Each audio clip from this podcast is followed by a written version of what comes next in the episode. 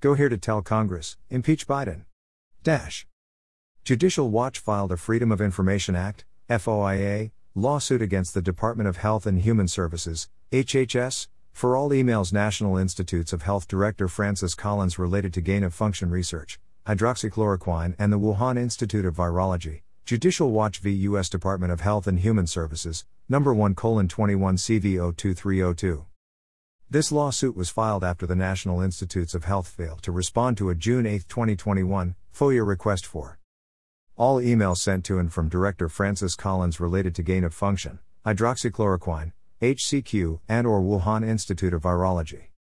When challenged about whether the National Institutes of Health supported gain of function research, Collins released a statement on May 19, 2021, claiming Based on outbreaks of coronaviruses caused by animal to human transmission, such as in Asia in 2003 that caused severe acute respiratory syndrome, SARS, and in Saudi Arabia in 2012 that caused Middle East respiratory syndrome, MERS, NIH and the National Institute of Allergy and Infectious Diseases, NIAID, have for many years supported grants to learn more about viruses lurking in bats and other mammals that have the potential to spill over to humans and cause widespread disease.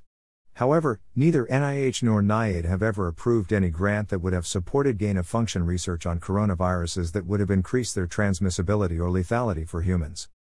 An August 26, 2021, report by the Washington Post claims the NIH has been funding gain of function research for years.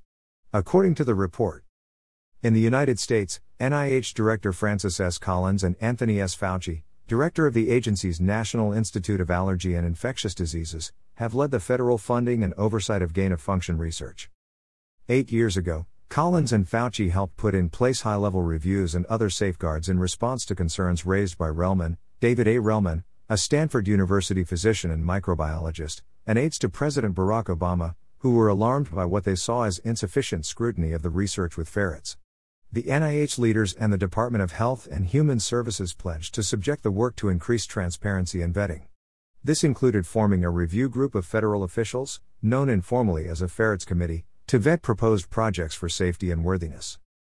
However, Collins and Fauci in recent years have helped shape policy changes, directly and through their aides, that undercut the committee's authority, according to federal documents, congressional testimony, and interviews with dozens of present and former officials and science experts. Since then, the experiments have continued to unfold amid secrecy, and HHS, which administers the review committee, has kept its work confidential, no agendas, meeting minutes, or other records of its proceedings are public. Even the names of the federal officials assigned to serve on the committee, which has spanned the Obama, Trump, and Biden administrations, are kept secret. On Sunday, March 7, 2021, Collins argued to CBS News that hydroxychloroquine was a bust. Basically, it was a bust, maybe it got in the way of trying other kinds of repurposed drugs. All the enthusiasm about hydroxychloroquine was basically dependent on anecdotal reports, Collins said. And that did leave everybody with kind of a sour taste in their mouths, we had to get over that. I think we're over it now. The NIH is in full cover up mode about the COVID 19 controversies and politics. Where are the emails? asked Judicial Watch President Tom Fitton. On August 25, 2021, Judicial Watch made public 129 pages of records from HHS that included an urgent for Dr. Fauci email chain which cites ties between the Wuhan lab and the taxpayer funded EcoHealth Alliance.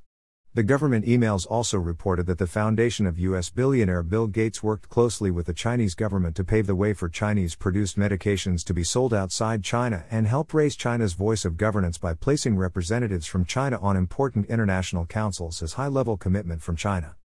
In July, Judicial Watch obtained records from NIAID officials in connection with the Wuhan Institute of Virology revealing significant collaborations and funding that began in 2014. The records revealed that NIAID gave nine China related grants to Eco Health Alliance to research coronavirus emergence in bats and was the NIH's top issuer of grants to the Wuhan lab itself. Also in July, Judicial Watch uncovered CDC records revealing that Facebook coordinated closely with the CDC to control the COVID narrative and misinformation, and that over $3.5 million in free advertising has been given to the CDC by social media companies. In June, Judicial Watch announced that it filed FOIA lawsuits against the Office of the Director of National Intelligence, ODNI, and the State Department for information on the Wuhan Institute of Virology and the origins of the SARS CoV 2 virus.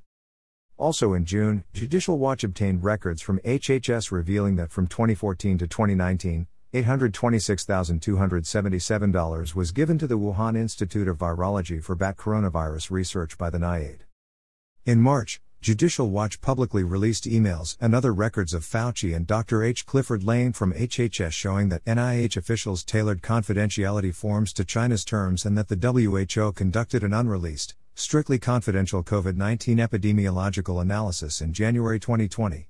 Additionally, the emails reveal an independent journalist in China pointing out the inconsistent COVID numbers in China to NIH's National Institute of Allergy and Infectious Diseases Deputy Director for Clinical Research and Special Projects Lane. In October 2020, Judicial Watch uncovered emails showing a WHO entity pushing for a press release, approved by Fauci, especially supporting China's COVID 19 response.